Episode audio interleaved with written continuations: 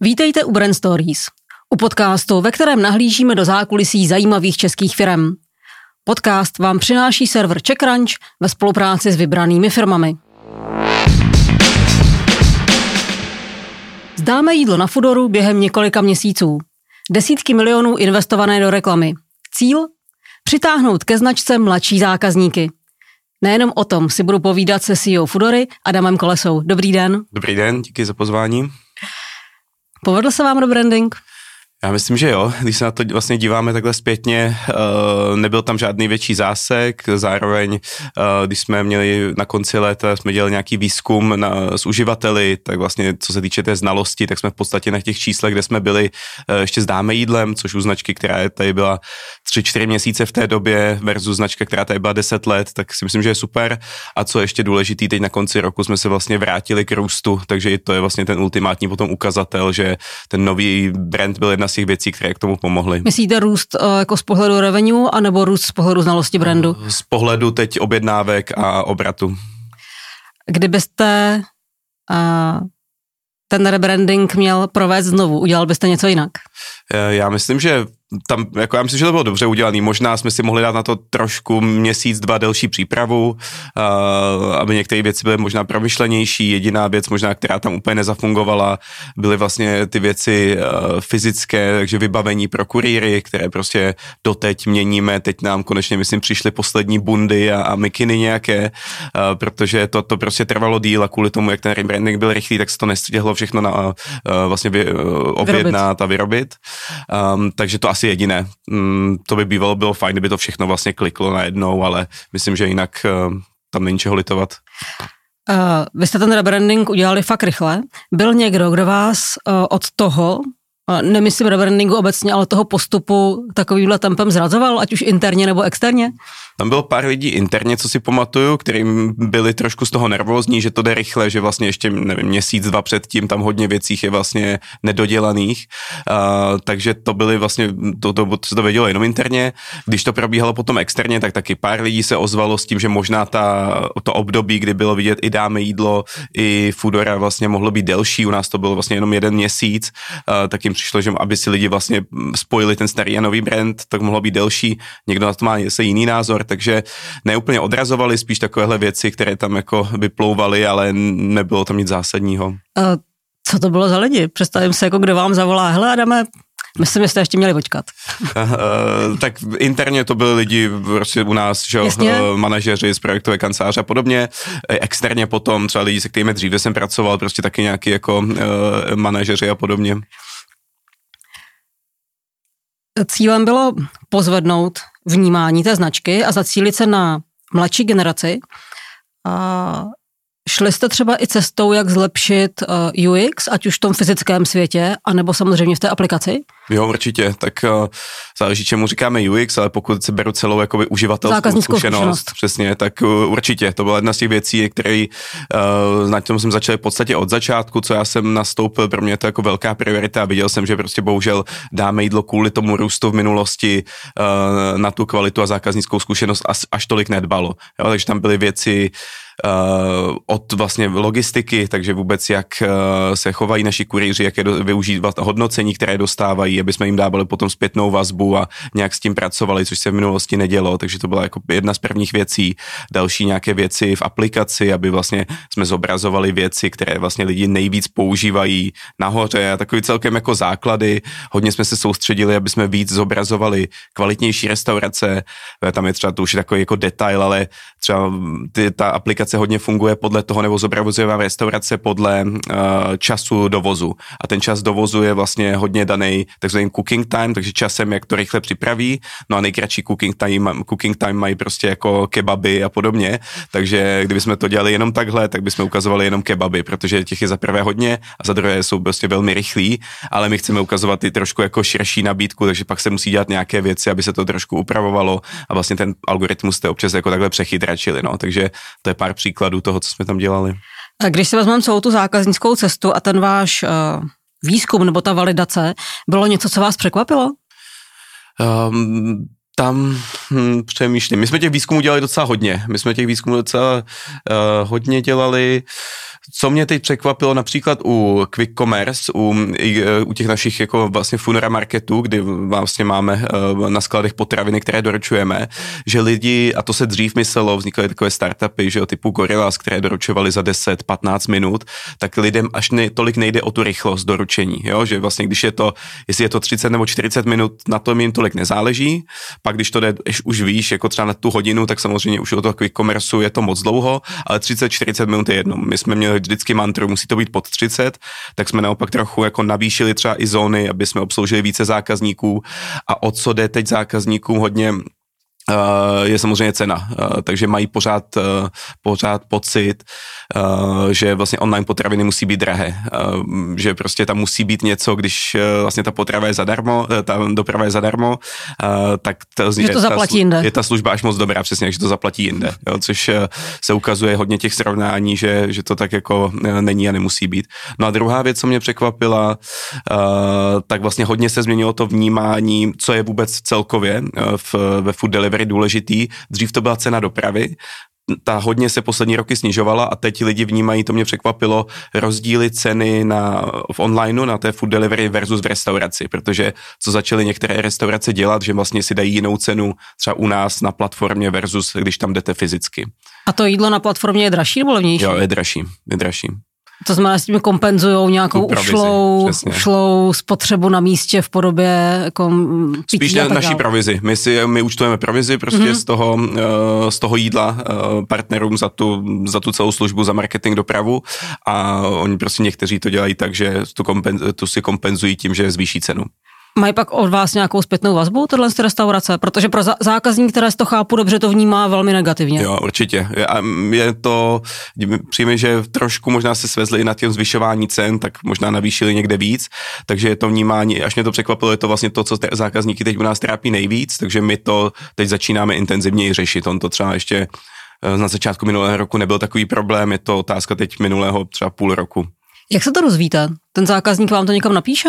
My si dokážeme srovnat eh, versus ostatní platformy, protože máte prostě online nástroje, kde jako scrapeujete ceny. Jasně. A pak teď eh, řešíme i to, jak to dělat versus eh, offline. Takže kdyby nám to jen psal zákazník, to je takový, to je moc jako takový reaktivní jo, a vlastně náhodný. Takže dá se vyčíst, některé restaurace mají online menu na webu, dají se dělat různé třeba jako namátkové kontroly a podobně. Takže jako jsou způsoby, jak to, ale musíme to nastavit. Jo, ale je to vlastně aktivní přístup z vaší strany. Jo, jo, určitě. A co je v tuto chvíli z vašeho pohledu vlastně největší challenge ve food delivery? No, já myslím, že pořád je to profitabilita, uh, pořád jako málo z těch firm globálně profitabilních. Ukazuje se, že ten trh je extrémně um, konkurenční, takže pokud je prostě na tom trhu více než dvě společnosti, tři, čtyři společnosti, které soutěží o zákazníka, tak eh, spoustu peněz do marketingu, do nějakých incentiv pro zákazníky, musí vlastně přeplácet kurýry, aby jich měli dostatečně. Takže přestože to vypadá, že uh, přesně z té provize od restaurací máme spoustu peněz, tak když se potom podívám na, to, na tu ekonomiku, tak ona zdaleka není tak uh, optimistická nebo pozitivní, takže spoustu, pořád ta priorita je teď vlastně dostat se na nulu, je to i pro nás jako globálně priorita. My jsme se tam teď dostali vlastně i, i globálně na úrovni EBITDA, teď v první půl roce by to mělo být i na úrovni i free cash flow, takže to je pozitivní a spousta, vím, že jako dalších konkurentů globálně se o to snaží a taky vyhlašuje, že teď během toho roku by se tam měli dostat. Kolik máte teda konkurentů? Asi v Praze jich máte nejvíc? Eh, v Praze jsou ty dva velký, Volt a Bolt, pak jsou různí konkurenti v regionech, spíš menší, kteří třeba obsluhují jedno město, záleží, jak se díváte na konkurenci. My se díváme i trošku, že vlastně člověk si uvaří jídlo doma, je to vlastně trošku naše eh, konkurence, ale z tohohle z food delivery eh, je to tohle. A některé restaurace teda taky mají vlastní rozvoz, ale myslím, že tam začínají víc a víc chápat, že vlastně to není až tak pěkný biznis, jak si možná mysleli a jednoduchý, takže vlastně udržet ty kurýry, uh, mít jich dostatek, ale zároveň ne moc, abyste, aby, aby oni nečekali a vydělali si, tak to není úplně jednoduché, takže tam opravdu potřebujete tu škálu a spoustu objednávek, abyste vždycky jako byli schopní balancovat uh, tu poptávku s nabídkou. A to je pohled uh, jako obecně na ten trh, když se podíváme třeba na zákazníky a vlastně na to jako ten samotný kontakt s zákazníkem, tam řešíte nejvíc co? My jsme přecházeli minulý rok jako s tím kontaktu, já tam beru hlavně logistiku, protože to je jako ten jediný kontakt, co my máme a tam my jsme hodně řešili, že historicky, když vznikala food delivery, tak to byl takzvaný marketplace model, takže to bylo právě to, že je platforma, která má ty restaurace, ale potom každá restaurace má svoje vlastní kurýry a ti dovážejí. Takhle vyrostlo vlastně i dáme jídlo um, a některé velké firmy prostě i po světě. Ten trend v posledních letech je přecházet vlastně na vlastní dopravu, takže se kurýry spolupracujeme my napřímo a restaurace kurýry nepotřebují tím pádem, takže to my jsme přecházeli během minulého roku, jsme navyšovali, my jsme teď vlastně cca na 90% uh, vlastní dopravy, takže každá 9 z 10 objednávek doveze náš kurýr, zatímco před rokem to bylo třeba 6 z 10. Um, co je důležitý u toho právě uh, ten kontakt. Proč to děláme? Kvůli kvalitě toho kontaktu. Takže za prvé zákazník vidí mapu toho doručení, což když to vozí někdo externí, tak ji nevidí, může se skontaktovat s náma, my víme, kde je ten kurýr. Zároveň potom s ním dokážeme na základě těch hodnocení pracovat. Uh, my máme na starosti to odměňování, takže do toho odměňování například zanášíme kvalitu uh, toho, jak ho hodnotí zákazníci a podobně. Takže je to daleko víc pod naší kontrolou, proto aby ta kvalita byla co nejlepší. Já když objednávám jídlo, tak vlastně to nejhorší, co se mi může stát, je, když to objednám a dovoz je dejme tomu 12.20 a já vím, že od jedný mám schůzku. Mm-hmm. A teď vidím, jak se mi v té aplikaci posouvá ta doba doručení to se stává, a ten oběd mi převezou ve chvíli, kdy začnu tu schůzku. Mm-hmm. Takže nemůžu se najíst, to jídlo mi vychladne a ještě ke všemu mám hlad. Úplně blbá kombinace. Mm-hmm. Jak těžký je spočítat a odhadnout dobře ten čas? Jo, je to jako extrémně těžký. Eh, tam je spousta proměných v tom, ten největší problém je, že vy máte vlastně během toho dne dvě obrovské špičky, které naběhnou strašně rychle uh, a zase rychle opadnou. Takže ta špička, že je oběd večeře, u nás třeba, co je specifický v Čechách, ta obědová špička je velmi silná. Jo? To jako jinde v Evropě třeba nevidíme tolik.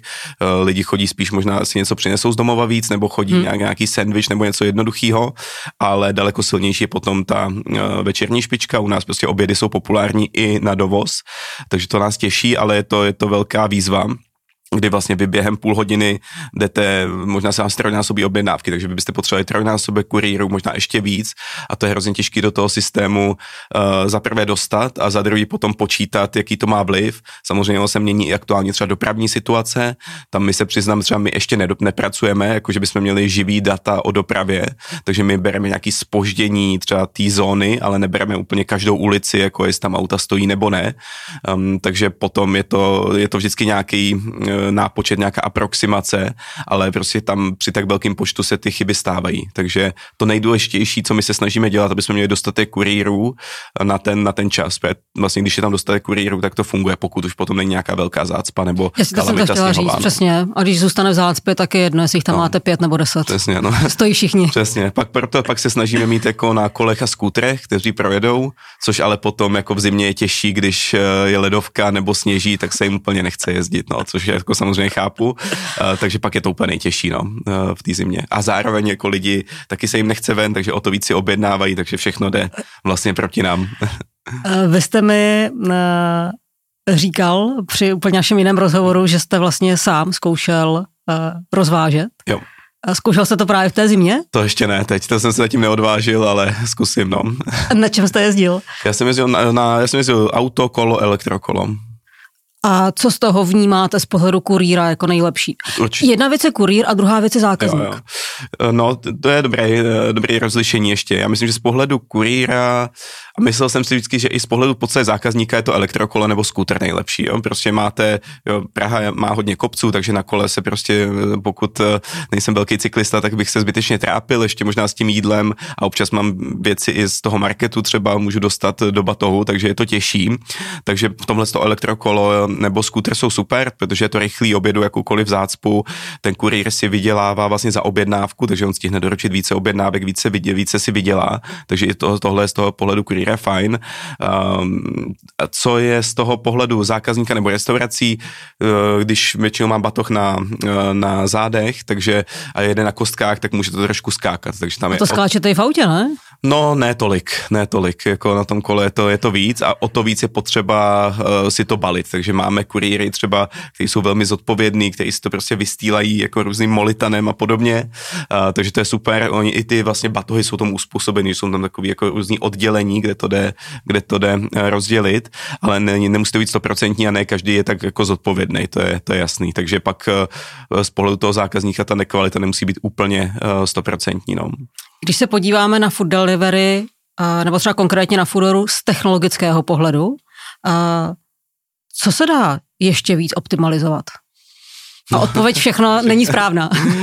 Eh, ne všechno, jako to, určitě ta doprava si myslím, že toho jsme se trochu dotkli. To znamená napočítávat, líp predikovat, mít třeba víc dat? Mít víc dat. Eh, já myslím, že tam je trošku problém, my tu technologii nemáme eh, tady, to je globální technologie, hmm. kterou používá prostě celých, celé Delivery Hero, takže všech těch vlastně 70 trhů nebo přes 70 trhů, kde působíme, takže tam nejsem úplně v detailu.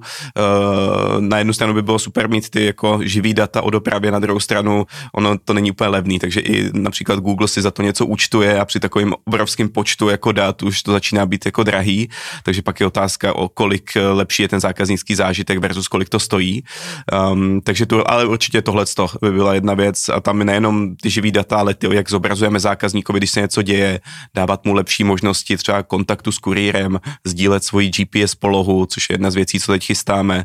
Uh, nejenom jako se mít možnost psát s kurýrem, ale právě třeba i tu polohu, když jsem někde v nějaké lokaci, která je třeba komplikovanější, uh, tak tohle může pomoct. Vlastně to jsou služby, které standardně mají uh, taxíky. Mm-hmm, typu jo, ano, ano. Uber nebo Liftago jo. nebo cokoliv jiného. Jo, jo, přesně. Takže určitě. něco podobného. Uber je v tomhle tom jako samozřejmě si myslím globálně uh, špička, takže tam je hodně, tam je hodně inspirace, no. A že celý, celý jakoby ohledně logistiky a pak těch ostatních uh, odděleních je to hodně o automatizaci. Prostě my, ta škála se pořád zvětšuje, ten náš tým se nenafukuje, takže my si musíme pomáhat, uh, my si musíme pomáhat tím, že prostě některé věci buď je neděláme, pokud nedávají ještě takový smysl, nebo je automatizujeme automatizujeme, tak se toho se snažíme co nejvíc.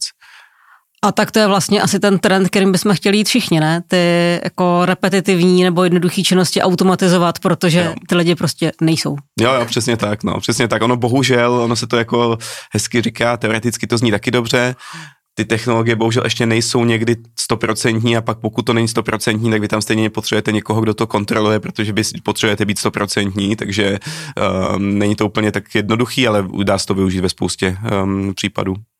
Kromě těch eh, dat živých o dopravě nebo o dopravní situaci, jsou ještě nějaká jiná data, která by vám uh, mohla výrazně usnadnit život, ať už vaše vlastní nebo data třetích stran? Přemýšlím. Uh, nám, jako, co řešíme hodně, je obsah, uh, takže jako je to, dá se říct, že možná forma nějakých dat je, je i uh, jakoby video nebo foto obsah, který hodně řešíme tak, aby my jsme měli uh, dobře vlastně zobrazená, vyfocená jídla uh, a ten, ten obsah, který máme na platformě, to není úplně vždycky jednoduchý, protože dohodnout se některé restaurace mají z 50, 70, 100 jídel, takže všechno to vyfotit, aby to zákazník viděl, tak to je určitě něco, co řešíme. Tam například jako AI a vlastně nějaké generování obrázků může hodně pomoct takže to používáme a to je jakoby jedna, jedna oblast. Um, co my používáme například, co mě teď tak napadá, data o nových eh, restauracích, co vznikají, nebo recenze restaurací, aby jsme viděli, když nějaká restaurace je kvalitní, um, tak si třeba scrapujeme eh, Google uh, recenze, aby jsme potom je dali jako podklad našemu obchodnímu týmu, aby jo, abyste mohli, mohli oslovit mohli je oslovit, takže tohle je například jedna věc. Pak jsou samozřejmě spoustu uh, zákaznických dat, ale to jsou většinou interní, takže mm, no, to znamená vytěžit ty vlastní data, která máte o chování zákazníků, o tom, jak se pohybují v aplikaci, co objednávají, kdy objednávají, s čím. Přesně, přesně. Aby jsme například pro naše jako uh, CRM, aby jsme dobře zase automatizovali ty, aby nešla komunikace jedna na všechny, ale aby to bylo co nejvíc personalizované na základě právě toho chování a těch dat samozřejmě o zákaznících. My díky tomu, že vlastně z online biznisu máme tu frekvenci nejvyšší, když se pojáte na e-commerce, tak uh, tam je průměrná frekvence dvakrát za rok, u nás je to třikrát za měsíc, jo, takže ta frekvence je opravdu velká, vy díky tomu můžete, máte hodně jako dat o tom chování zákazníků a my ještě nevy, nevyužíváme tak dobře, jak bychom mohli určitě, takže to je taky velká oblast. Co to brzdí? Technologie nebo lidi?